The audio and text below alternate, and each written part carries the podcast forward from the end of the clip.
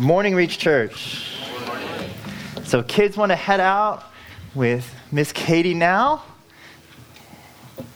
and we can jump into the Word. So we've been going through Romans. We've been going through Romans, and I hope it has been a joy for you. It's been a joy for me that we get to see the gospel. That we get to see the good news of Jesus, that it we are saved by grace. And we are saved not by works, but because of faith that we have in Christ and what he's done. That is the great joy of the gospel. And last, last week we talked about this great blessing that we are adopted into the family of God. That we are the sons and daughters of God. That we stand before him with the full sonship that Jesus had before him. But last week I left you with a, with a difficult passage. So Romans eight seventeen ended, ended with this. As children, we are heirs, heirs of God and fellow heirs with Christ, provided we suffer with him in order that we may be glorified with him. Now that's the, that's the difficulty of this adoption that we talk about. That yes, we are adopted into the family of God, that we are treated with the full sonship of Jesus. But the difficulty is that then God treats us like his true sons. And he actually regards us just as he regarded Jesus, and Jesus suffered. He suffered. We look at the cross, we remember he suffered. But then he came to glory. And Paul is kind of setting up this, this expectation for the Christian life that the whole Christian life, actually the whole work of God in redemption, is a work of suffering turned into glory. Suffering turned into glory. Suffering turned into glory. That that is the pattern of the Christian life. That is the pattern of the redemption of the whole world. And today I want to talk about that pattern. The pattern of suffering to glory. So let's read Romans eight, verses eighteen through twenty-seven. Romans eight, verses eighteen to twenty-seven. Should be a Bible right ahead of you. It'll be helpful if you look at that. But let's read Romans eight, verses eighteen through twenty-seven. For I consider that the sufferings of this present time are not worth comparing with the glory that is to be revealed to us. For creation waits with eager longing for the revealing of the sons of God. For the creation was subjected to futility, not willingly, but because of him who subjected it, in hope that creation itself will be set free from its bondage to corruption and obtain the freedom of the glory of the children of God. For we know that the whole creation has been groaning together in pains of childbirth until now. And not only the creation, but we ourselves, who have the first fruit of the Spirit, groan inwardly as we wait eagerly for adoption as sons, the redemption of our bodies. For in this hope we were saved. Now hope that is seen is not hope. For who hopes for what he sees? But if we hope for what we do not see, we wait for it with patience. Likewise, the Spirit helps us in our weakness. For we do not know what to pray as we ought, but the Spirit himself intercedes for us with groanings too deep for words. And he who searches hearts knows what is the mind of the Spirit, because the Spirit intercedes for the saints according to the will of God. Let's pray.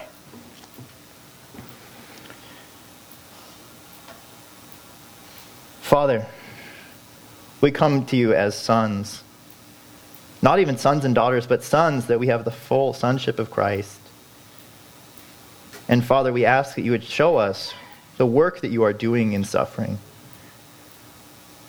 We long to, to see you as our Father, to accept the discipline that you have for us, to, to mature and grow into the fullness of Christ. But Father, we need to know more about what you're doing here. We need to see your glory. And so we ask that through this passage, through the preaching of your word by your Spirit, they would see this pattern of suffering unto glory, and that we rejoice in it, even as we groan inwardly. We pray this in Christ's name. Amen. All right. So this whole passage revolves around this first verse. Verse eighteen. For I consider that the sufferings of this present time are not worth comparing with the glory that is to be revealed to us. Now, I talked about how this, there's this pattern of suffering to glory. But Paul sets it in a very specific context. That yes, there is suffering in the present age. Immense suffering.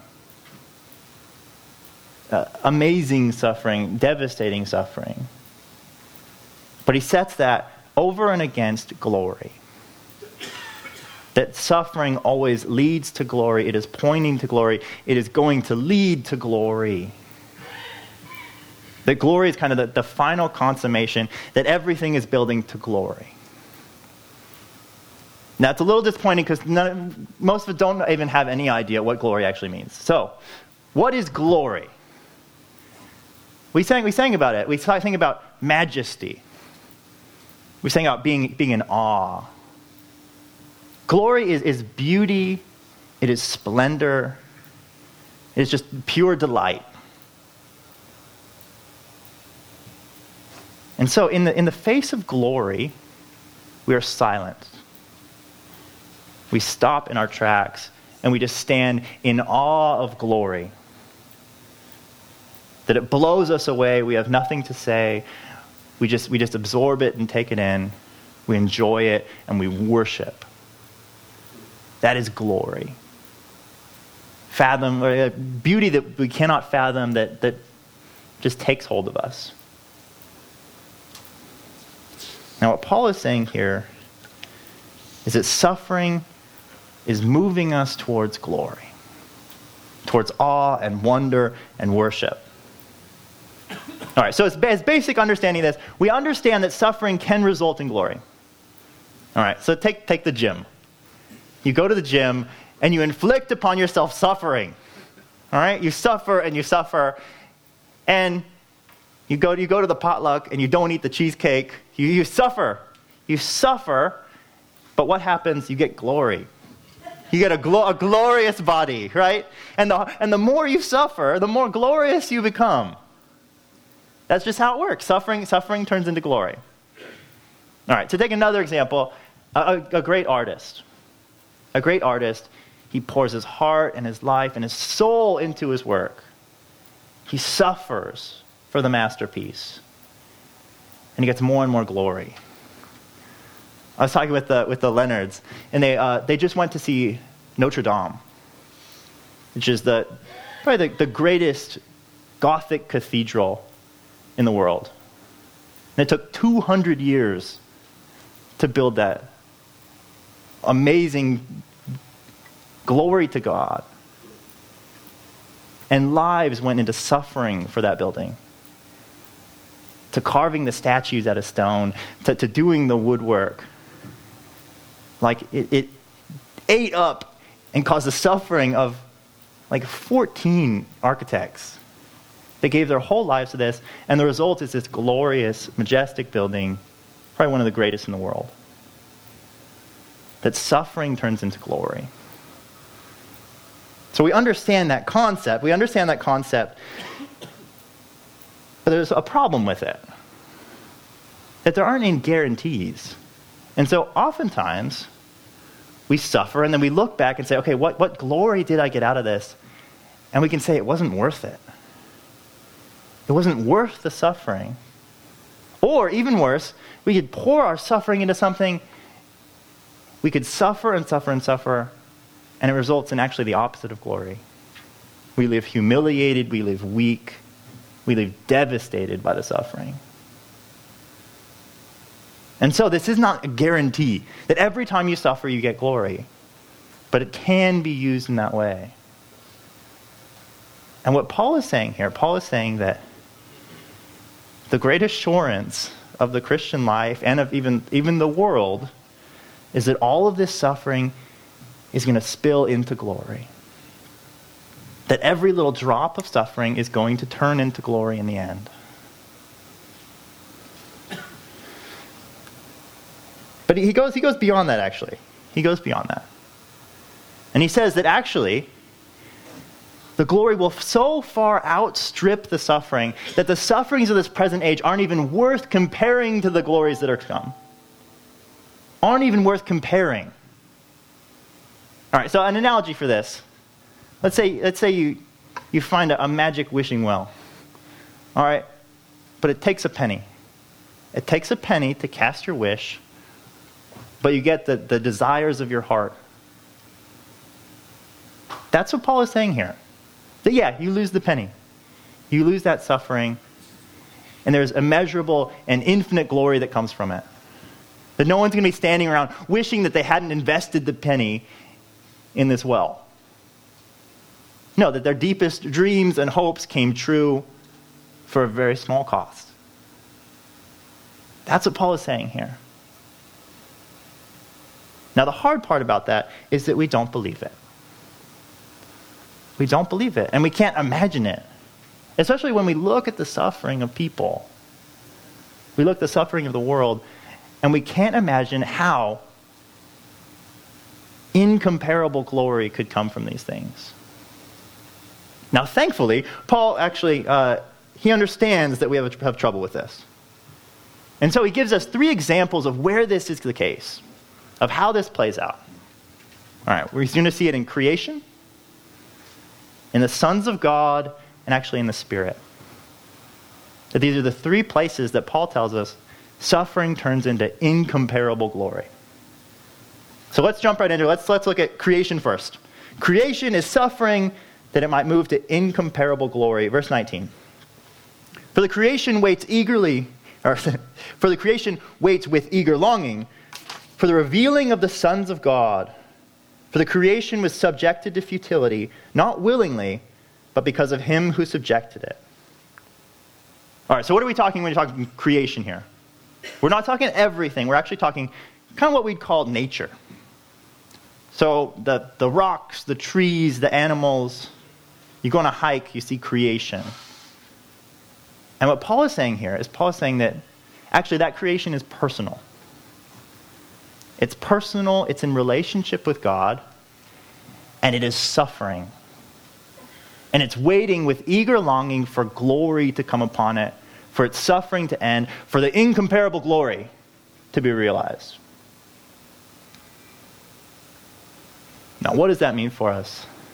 When we should look, when we go out there, when we go out into the field, when we go out into nature, we see some of the glory of God, but we also see the futility and suffering that is plaguing creation.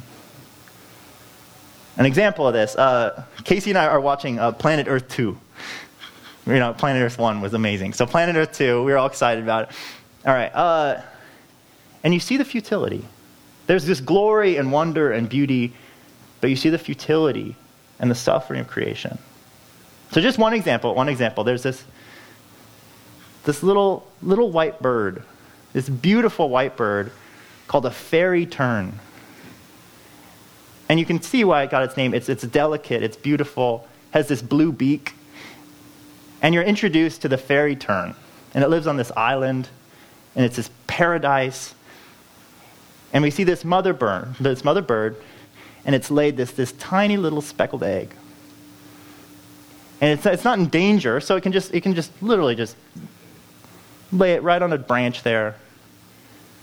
But that fairy tern goes away, and up comes this ugly little brown bird. This scraggly, ugly little brown bird. And what does that bird do? He pecks a little hole in that egg. He just pecks a little hole. He doesn't eat it. He doesn't need it. He's just killing the egg. So there's a little less competition in the world for him. And you're, you're, you're like, I, I would tear my hair out looking at the T V, but I can't. Um, no, not so much. Um, too late. Uh, but you're yelling at this stupid little bird, like, no, no. And then, and then the the fairy tern comes back, and it's it's like stepping in the yolk. And David Attenborough, he says he says that it's it it notices that something is wrong. But its instincts are so strong, it can't do anything, but it still sits on that egg. It's just it's just death and futility and decay. And it's, it's a tragic show, actually. So you see, like, the little baby iguanas getting eaten by snakes, and you see these, like, the, the parent penguins trying to feed their young, and they're just getting dashed upon the rocks, coming up, like, bloody and beaten. And you see that there's futility and there's suffering in creation. Now, the question is, the question is, why is it like that? And Paul is saying it's, it's suffering to glory. But kind of more immediately, verse twenty. Why is it suffering like this? Why is creation under this? For the creation was subjected to futility, not willingly, but because of him who subjected it. Actually, this verse is saying that God did that to creation. God did that to creation. And he did it for us. That we are kind of tethered to creation. That we, as the rulers of creation, when we sinned, we dragged down creation with us. And God gave us creation as a picture of what sin actually looks like. That sin looks like this destruction and this evil and this futility. So that when we look out into the world, we see our sin and we see the effects of it. Now, why, why am I telling us that?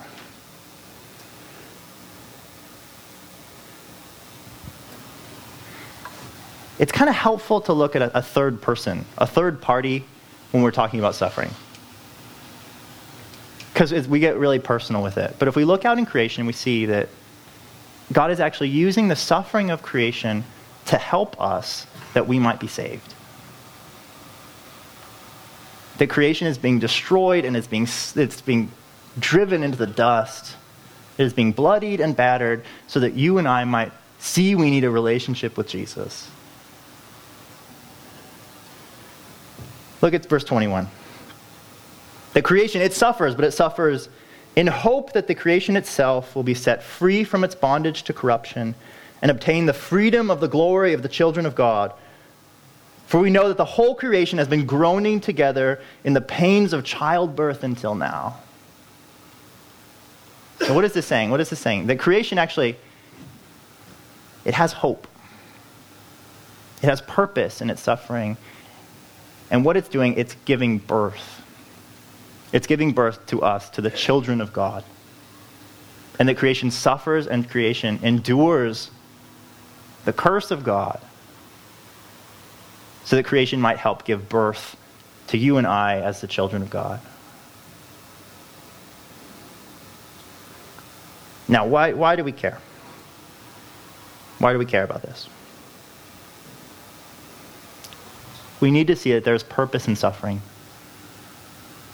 and that God can actually use it for our good.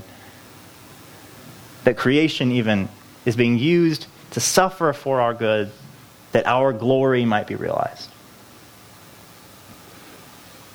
But I think that Paul uses it for, for a second reason too. Why is Paul talking about creation being transformed? He wants to see a, the incomparable glory that is to be revealed. That we have kind of a, a narrow, simple, kind of easy view of, of what redemption looks like. And most of us think, okay, what, what God's purpose is, is to get me the heck out of this evil world, get me up into some cloud world in the sky, and then I'll, I'll be smiley and happy forever. That that's our vision of what God is doing on this, on this earth. That's what he's doing with the world. All right, that is one hundred percent wrong. one hundred percent wrong. There's no glory in that. That's just suffering unto suffering. And what Paul is saying here is that, no, actually, all of the cosmos, every little fairy tern, every little scraggly, ugly brown bird is going to be transformed and perfected and renewed and glorified. So that it becomes this all-invoking, glorious, beautiful thing. Now we have a picture of it in, in a sunset or in a mountain range. But it'll, it'll transcend all of those things and be incomparably glorious. Isaiah eleven, Isaiah eleven helps us with this. The wolf will dwell with the lamb. The leopard will lie down with the young goat. The calf and the young lion and the fatling together, and a little boy will lead them. Also the cow and the bear will graze. Their young will lie down together. The lion will eat straw like the ox. The nursing child will play by the hole of the cobra, and the weaned child will put his hand on the viper's den. They will not hurt or destroy in all my holy mountain, for the earth will be full of the knowledge of the Lord as the water covers the sea. That glory will encompass and envelop the whole world and be transformed into this place of beauty and wonder. Incomparable glory. All right, that's just that's just one of the things that Paul wants to talk about. All right, he wants us to see that, that suffering can be used for glory and can transcend the things that we expect God him to do with it. He can do amazing things with suffering.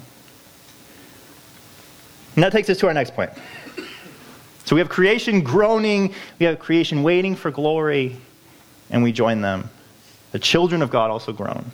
Verse twenty-three. Not only the creation, but we ourselves, who have the first fruit of the Spirit, groan inwardly as we wait eagerly for adoption as sons, the redemption of our bodies. For in this hope we were saved. Now hope that is seen is not hope. Who hopes for what he sees? But if we hope for what we do not see, we wait for it with patience. All right, there's a very simple truth here. The Christian life right here and now is a time of groaning. It's a time of suffering. It's a time of, of crying out to God that our adoption isn't actually fully secure yet. It's not fully consummated. We're not adopted as much as we want to be. We're not ultimately redeemed. We're not there yet. And I hope that that helps us just think about how we relate to God and how our relationship with the world. We can be sold kind of this happy, slappy Christianity. And then we should be totally like, oh, I, I love everything about being Christian. Like, I'm totally satisfied. No. That time hasn't come yet. That this time right now is a time for groaning and a time for suffering, and that's okay. That's you being honest with the state of the present reality. That you are suffering and have not found your glory yet. And sometimes we can oversell this present life and say, no, you're, you're act like your hope is already here. Jesus Christ is your hope, but he's not fully here yet. We have not been glorified. This is a time of suffering. And for the longest time, I didn't understand that. And I was wondering, like, why am I not satisfied with the Christian life? Or, like, have I been undersold or, or oversold the gospel? And some of you might feel like that. That you've been kind of sold a, wait, but that's not how the gospel actually is. That's not how it's working. And that's where it hasn't been fully realized yet. That your glory hasn't come. It gets, it gets a million times better. You are in the time of present suffering to incomparable glory. Don't act like this is incomparable glory. It's not. It's not. And so in this time now, we are groaning and we are calling out to God. End the suffering. Give us the glory. This is a time of hope for glory to come. Now, I talked uh, earlier about the fact that sometimes suffering doesn't result in glory. Sometimes it just beats you down. And so what hope do we have that we are moving towards glory? Jesus. Nothing but Jesus. No one but Jesus. That Jesus already went through the suffering. He went through the suffering, and he has made it to glory. And if we are trusting in Jesus, we are guaranteed that our suffering is going to get us to that final place. There'll be nothing but peace and joy, basking in the blessedness of God for all eternity. He is our hope. that he already made the journey. And actually, you as already adopted sons in one sense, you're going to make it there because Jesus made it there. There is no question, if you are in Jesus, you will be glorified.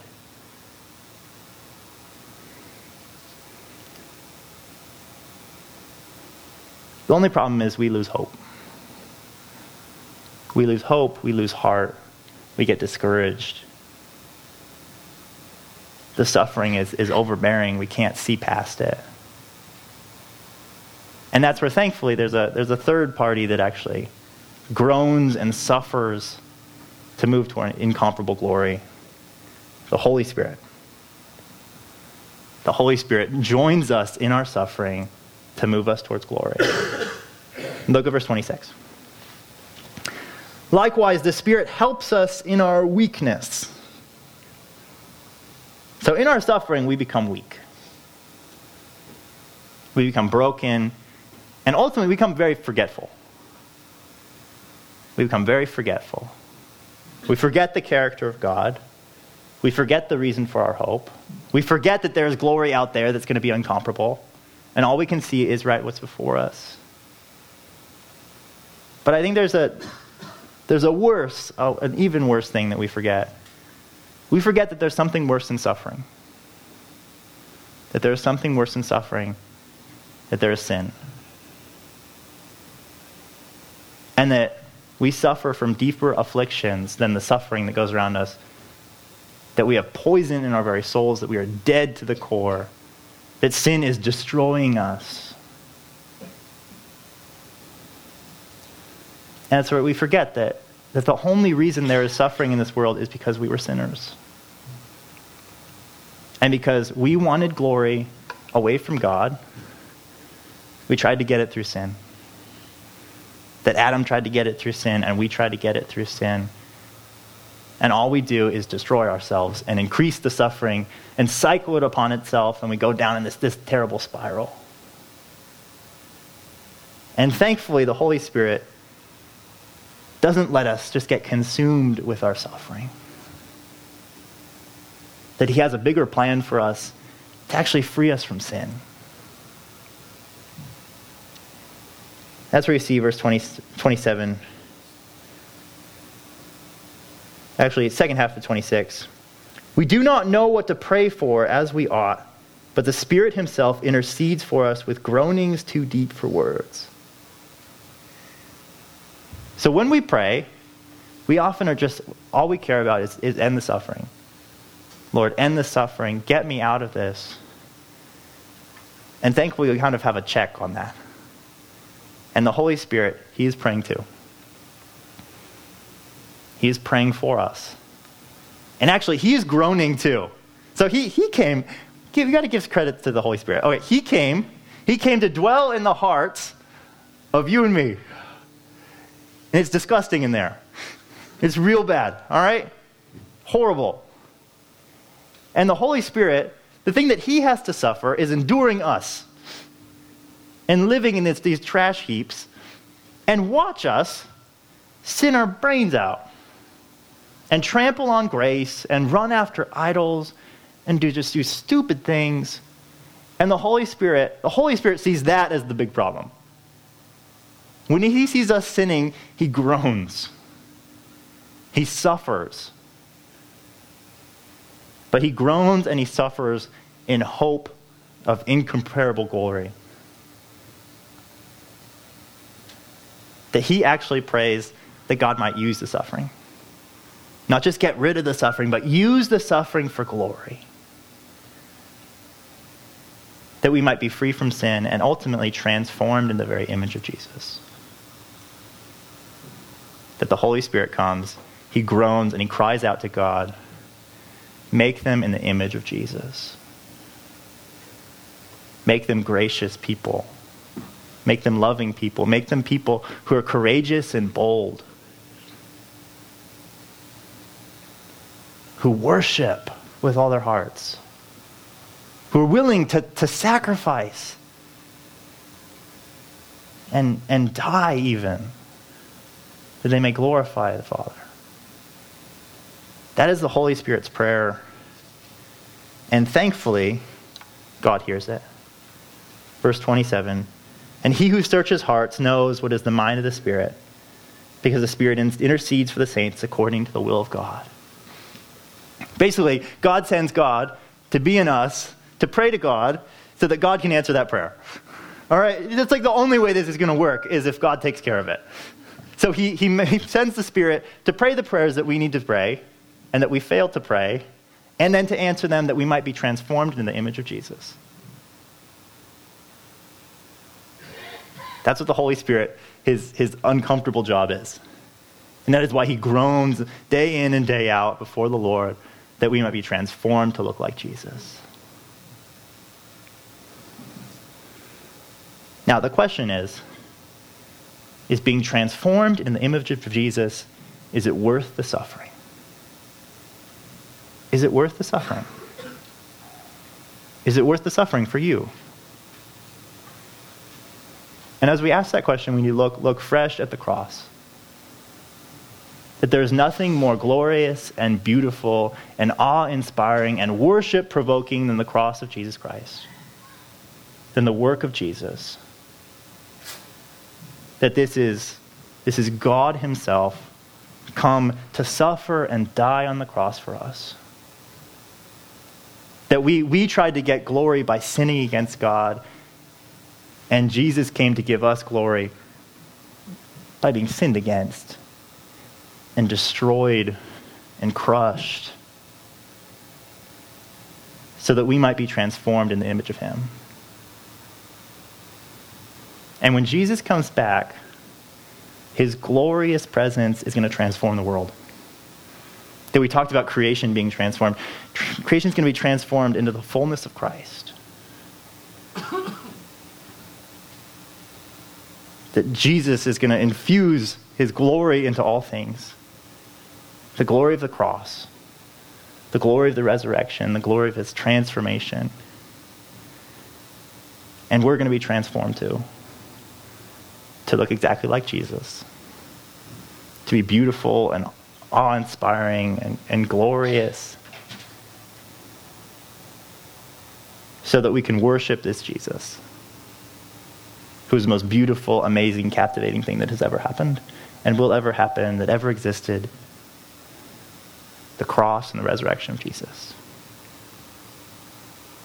That's our hope in suffering. That's the incomparable glory is nothing but Jesus. Nothing but Jesus. And we remember that we're going to do the Lord's Supper now. This is our glorious Savior saying that that he is with us, that he has already suffered the ultimate suffering, he has died the ultimate death, and he is giving it to us.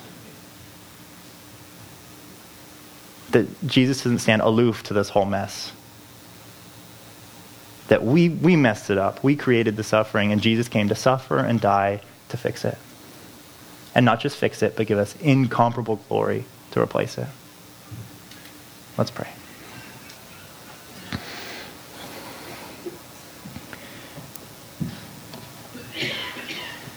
Father, these are these are mind-numbing concepts, and these are are bigger than we can fathom. And Father, we will not know them until we see them.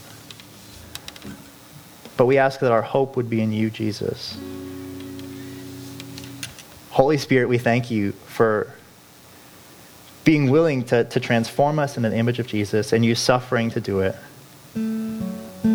Father, I ask that we would bear suffering patiently and with great hope, that there is glory to come. And Father, would you help us to see the beauty of Jesus? That we want nothing more than to be like him and to be with him and to see a world filled with his glory. May we stand in awe and worship of you. We pray in Christ's name.